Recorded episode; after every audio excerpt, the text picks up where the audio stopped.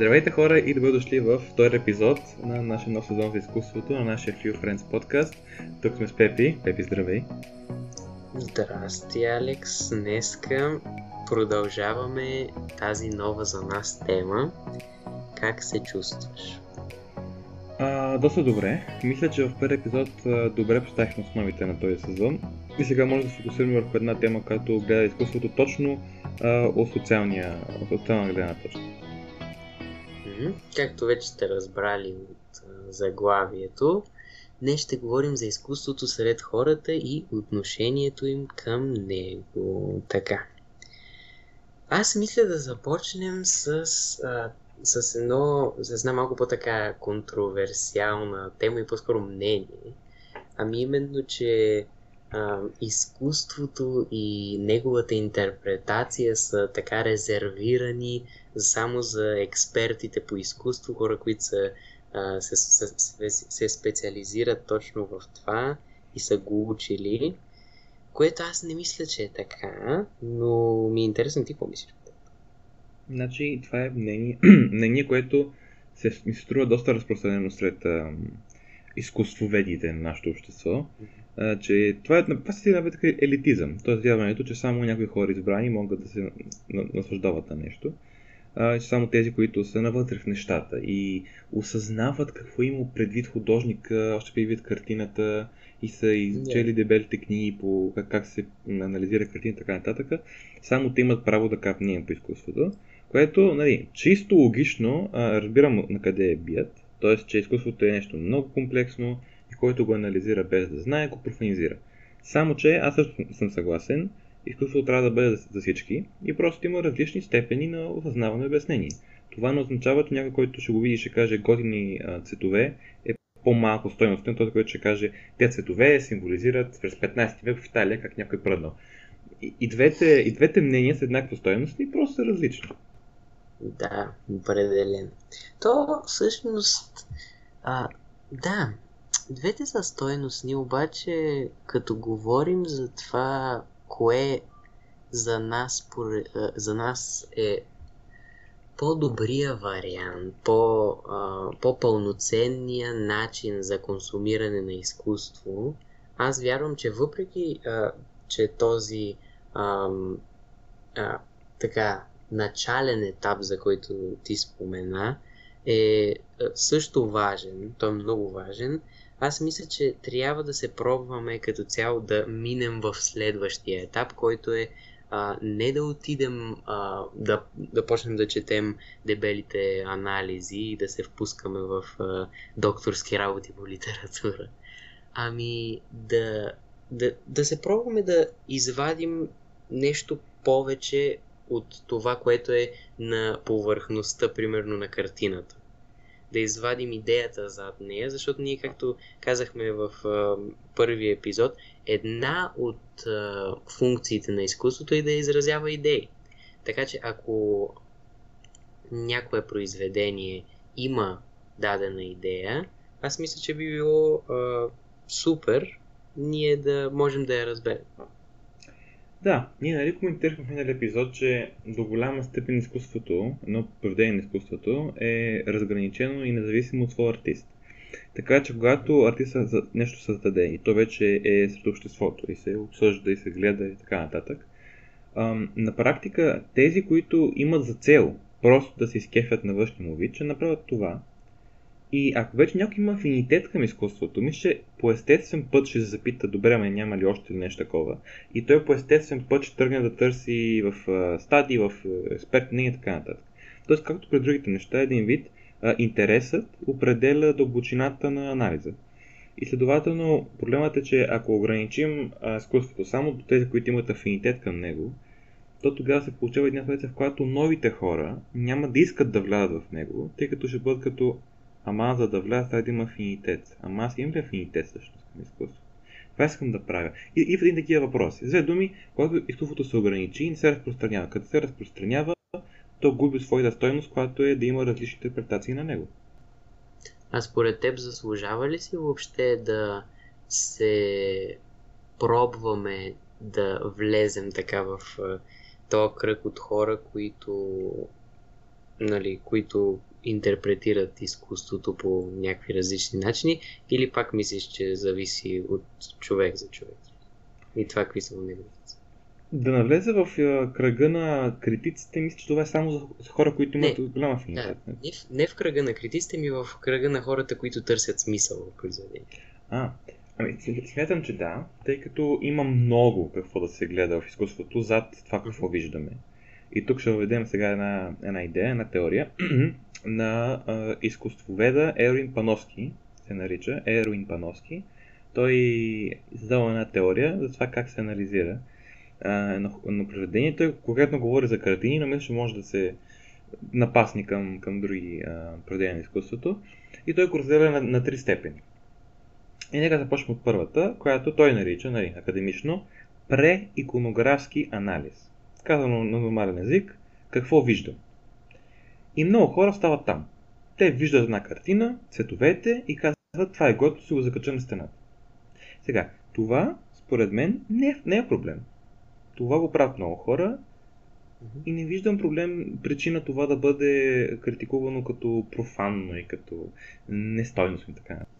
Да, обаче следващия, така да следващата стъпка в на тази идея е иконографски анализ, което е всъщност да се замислиш, добре, тази картина изобразява нещо. В смисъл, не е просто виждам това, и ми харесва как изглежда, затова ще си го кача или затова ми харесва и така нататък. Ами вече почваме да се питаме всъщност какво е, какво е това, какъв му е, нали, какви са му приложенията, това дали би било паснало. Тук ето, примерно, аз сега виждам, че тук имам една картина на цветя, някакви изобразени някаква картина, която тук много добре ми пасва на мен. Така че, да, тогава вече почваме да осъзнаваме вече, не, почваме да отиваме в тази група хора, които търсят някакъв смисъл и това всъщност е и последния, последния стадий. Да, т.е. преиконографски анализ, какво виждам, това мисля, че всеки може да бъде там и, и трябва да бъде. Трябва не, защото не задължено, защото изкуството е хубаво, да. по дефиниция това ли не. И иконографския, т.е. как е изобразено това, което виждам, то за мен а, не е естествено, нито естествено. Някои хора но си струва да се опитаме да отидем там, защото, пак казвам, има много интересни неща в изкуството.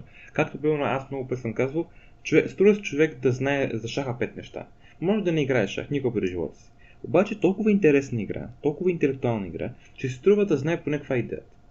Така е изкуството, според мен, даже повече, смея да кажа, тъй като е много-много разнообразно изкуството. Нали, имаш изкуство в Африка, в Азия, от култури, от векове и така нататък.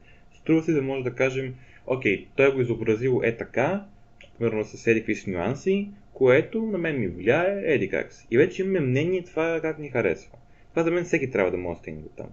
Но ти беше спомена, че има един трети стадий, който Паноски нарича иконологичен анализ, или казано пак по-начовешки, какво означава това, което виждам.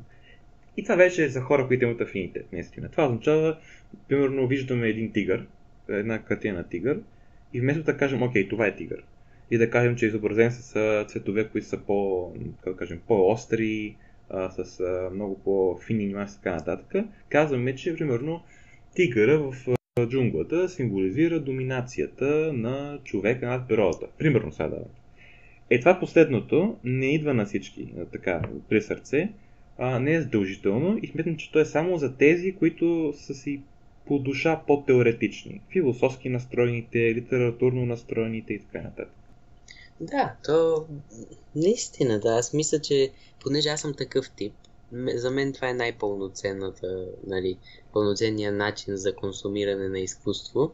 Обаче мога да си представя как някой би се а, задоволил и с а, втория етап иконографски анализ.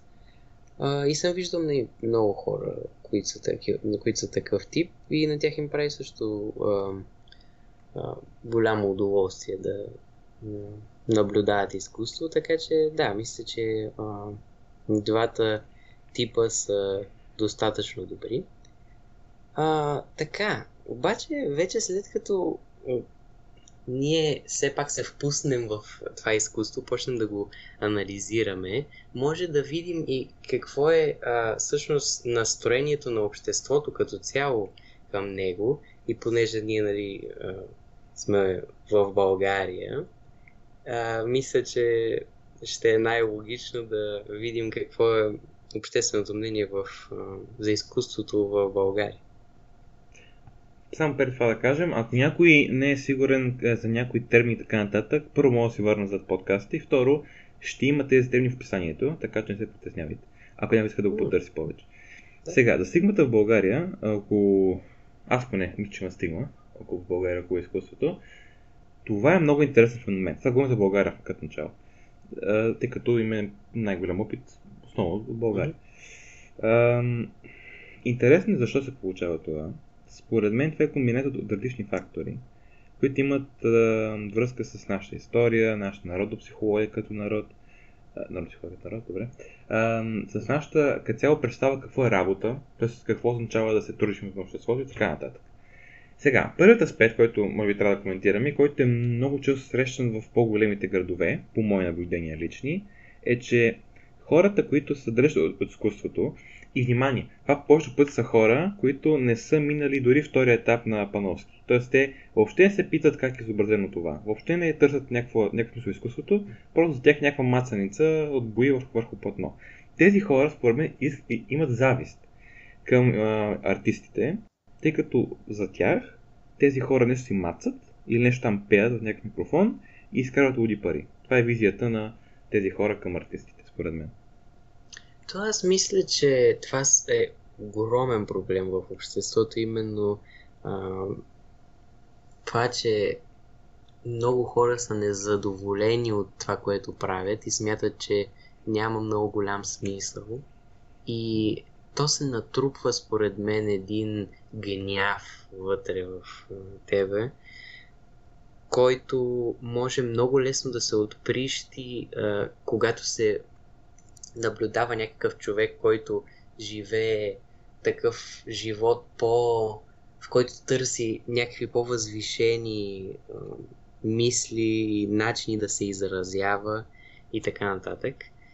Така че мисля, че това е причината за зависта. Но друг аспект на този проблем, на тази стигма, което ние с теб по наш опит сме наблюдавали, е също така и това, че се подценява колко е трудно да си успешен артист днес, защото, както ти каза, когато не разбираш нещо, изглежда лесно.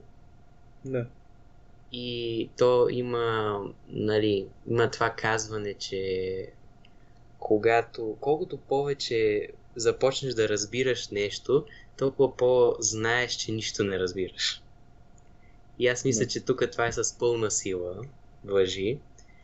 Така че това мисля, че е другия аспект на този проблем и причината. И тук трябва да забележите, уважаеми слушатели, че два, двата проблема основни, т.е. зависта към свободата на артиста и факта, че той уж правил неща, които са ненужни обществото и печели пари. И втория проблем, който е подценяването на трудността да, да си успешен артист. И двата проблема имат своя генезис, т.е. оттам започват, че хората не се занимават с изкуство дори на втория етап на Пановски. Защото някой, който ще се пита по добре това как е изобразено, само това ще му помогне да види колко много начини за изобразяване има, как колко различно влияе на хората, отделно като наблюдатели, и колко е трудно също да направиш нещо стойностно, което се хареса на много хора едновременно а, и което да оцелее през времето. Тоест не просто някой да каже, окей, хубава картина и край, ами тази картина направи такова впечатление, че да си мисли за нея много дълго време и дори да се купи, ако има финансовите възможности. Тоест, това хич не е лесна работа. И следователно, ако повече хора разберат това и занимават с изкуство на втория етап на Пановски, т.е. да мислят как се прави изкуство поне, тогава и двата проблема ще бъдат минимизирани, ако не и премахнати в България. То всъщност, понеже ти имаш опити от Гърция, на мен ми е интересно там как стои положението с артистите и като цяло обществената нагласа към изкуство. Да, първо за тези, които не знаят, аз съм полугрък, така че често ходя в, Гърция, ми, не, втората родина, така да се каже. А, така че наистина имам доста сериозен опит от, от отношението на хората към изкуството. И то варира, разбира се. В големите градове, в Сол, и така нататък, там е подобно, а, като в Европа. Тоест, не като България, там от изкуството се възприема като нещо съвсем, съвсем сериозно, а, добри артист се уважава много от обществото и има стален статус. Което за мен е добре. Така трябва да бъде. А, но, по-малките градове, особено в селата, вече отиваме към един по-български модел. Казвам български, нали, не, не с някаква лоша тон, тон към българския, просто тикът е подобен. А, там се мисли, че изкуството не че има завист към него, но обаче се възприема, че който прави изкуство за работа, той е будала. Не, той е лентяй, някакъв там, ня... мързелив е и търси лесния келепир, така да се каже. Има две отношения. Или ще му кажат, нали, а, възмъже, я, намери си сериозна работа, или ще му кажат, е, са, там нещо рисуваш, добре, прави си го, ама, нали знаеш, това няма ти за винаги. В един момент ще, ще трябва да ходиш в социалните помощи, нали, да знаеш така. Тоест, или леко му се пресмиват, или се опитват да го възпитават в кавички. Така че проблемът е и за Балкани така цяло бих казал доста актуален. Това всъщност е много интересно, защото това не съм сигурен дали е така. Може би ти си чел повече за, по тази тема. Обаче, като цяло в обществото и в историята, до сега не съм сигурен дали артистите са имали такава свобода да, а, да имат възможност да изкарват пари и да, да се издържат от изкуството си. Не съм сигурен това колко, кога се е променило и може би това е причината, поради която и тези по, а, нали, по-възрастните поколения предишни са не могат да разберат и не могат да подкрепят а, приемането на изкуството като професия. Това не знам дали е така. Бих се съгласил с тебе.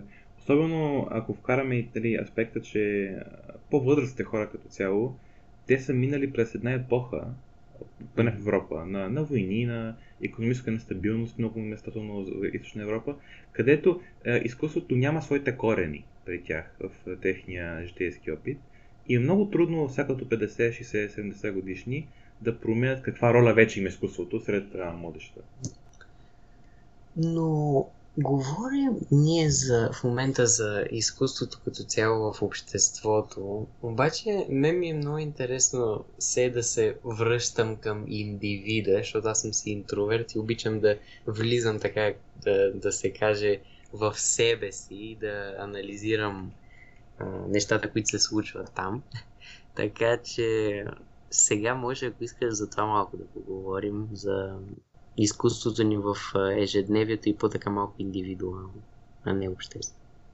Да, на практика първо да не как гледаме ние, ние на изкуството като индивиди второ въобще как то присъства в нашето ежедневие. Нали, относно първото, как ние гледаме на него, това е интересен казус защото до голяма степен изкуството, ние коментирахме, че той има комуникационен фактор, т.е. че хората се социализират чрез изкуство, говоряки за него или консумирайки го. Индивидуалната употреба, удоволствие от изкуството, то на практика води до това, че индивидът трябва да положи допълнителни усилия, за да може да се занимава с изкуство самостоятелно. И това до какво води? Това води до това, че хората, които са толкова интровертирани, а, и които не си задават въпроси толкова навътре към себе си как разбират нещата, има голяма вероятност да изпуснат изкуството в своето ежедневие, освен ако не са някакъв, някакви с афинитет към него, това са специални случаи. Това са малко хора, гледайки масите. И тук идва много интересен въпрос, който ще го задам Пепи.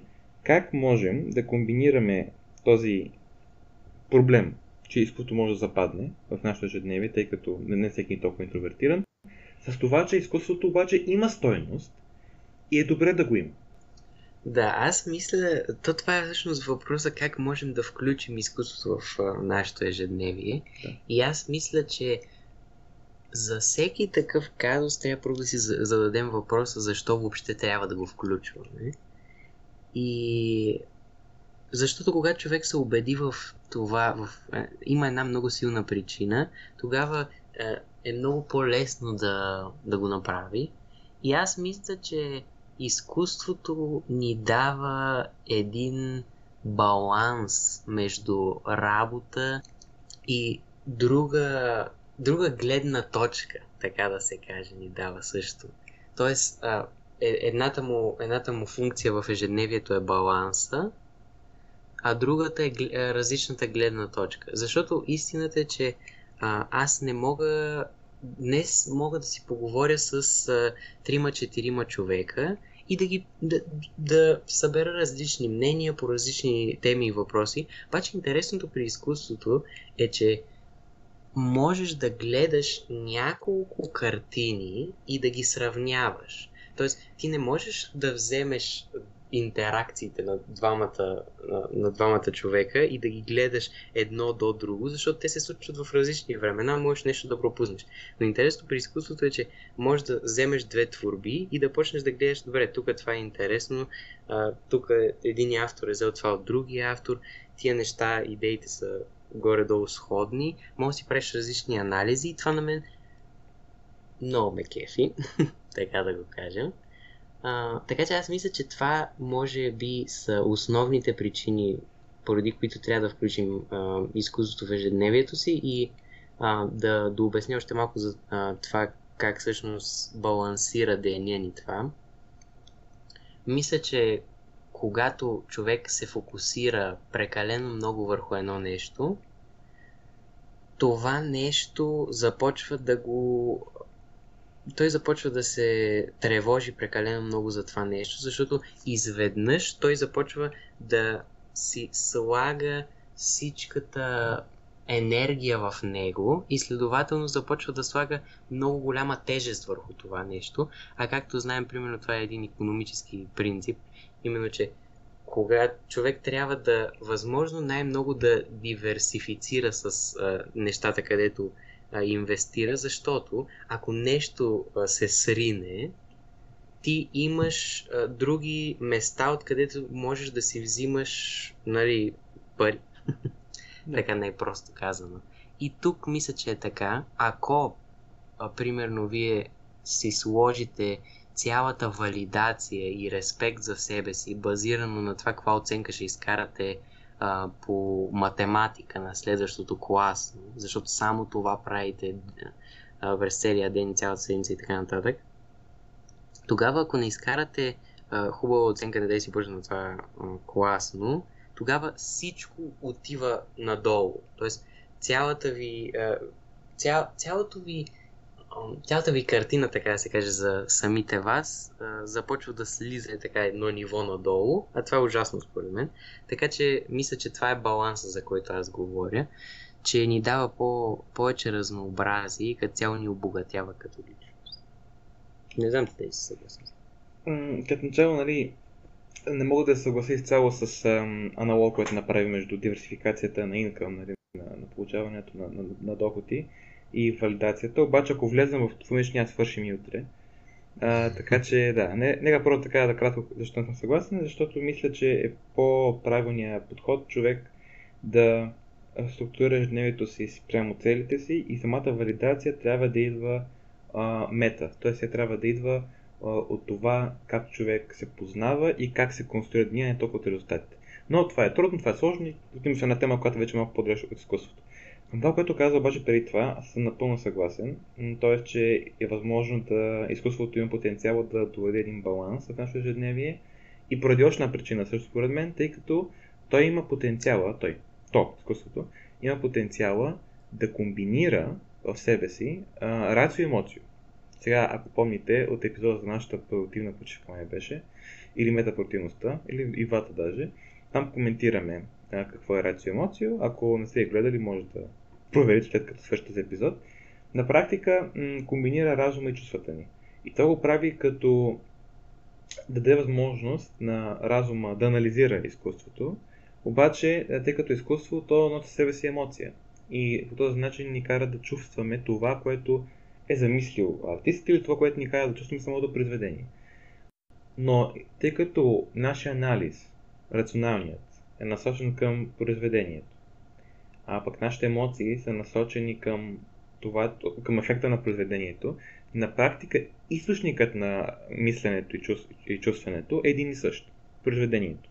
Следователно, ние имаме един обект, Една книга, една картина, една скулптура, не знам, какво, какъвто, каквото преди не, изкуството гледаме, наблюдаваме и консумираме, което ни позволява, ам, така да се каже, цялостно да занимаем с него.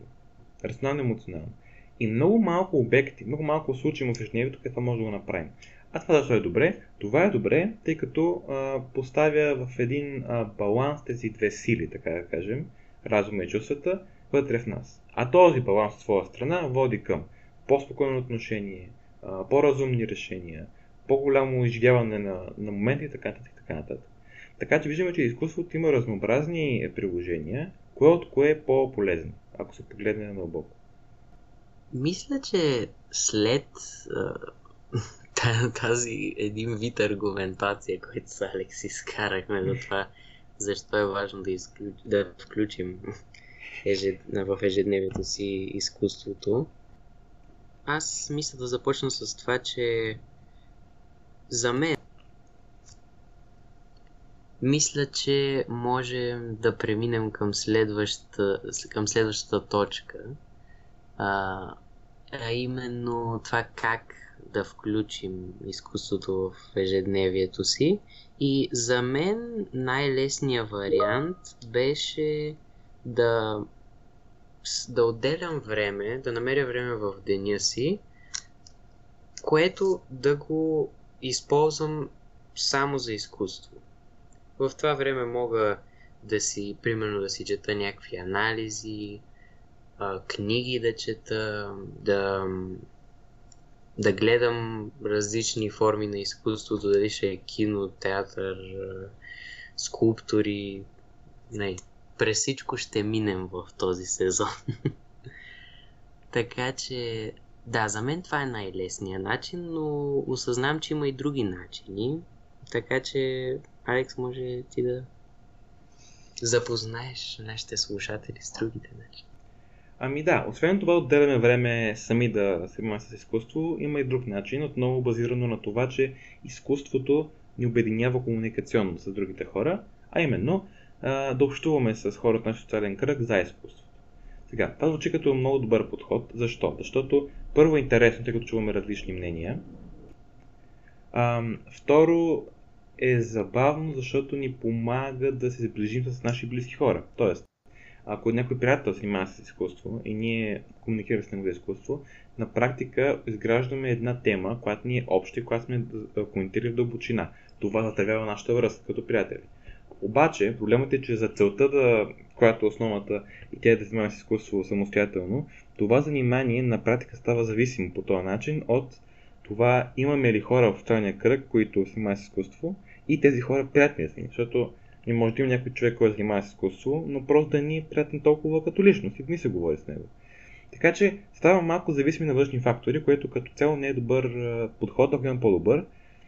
И според нас има и трети начин, който е по-добър от двата споменати до сега. Да. И това всъщност е интересен подход, който ти го предложи, когато обсъждахме всъщност да. този епизод.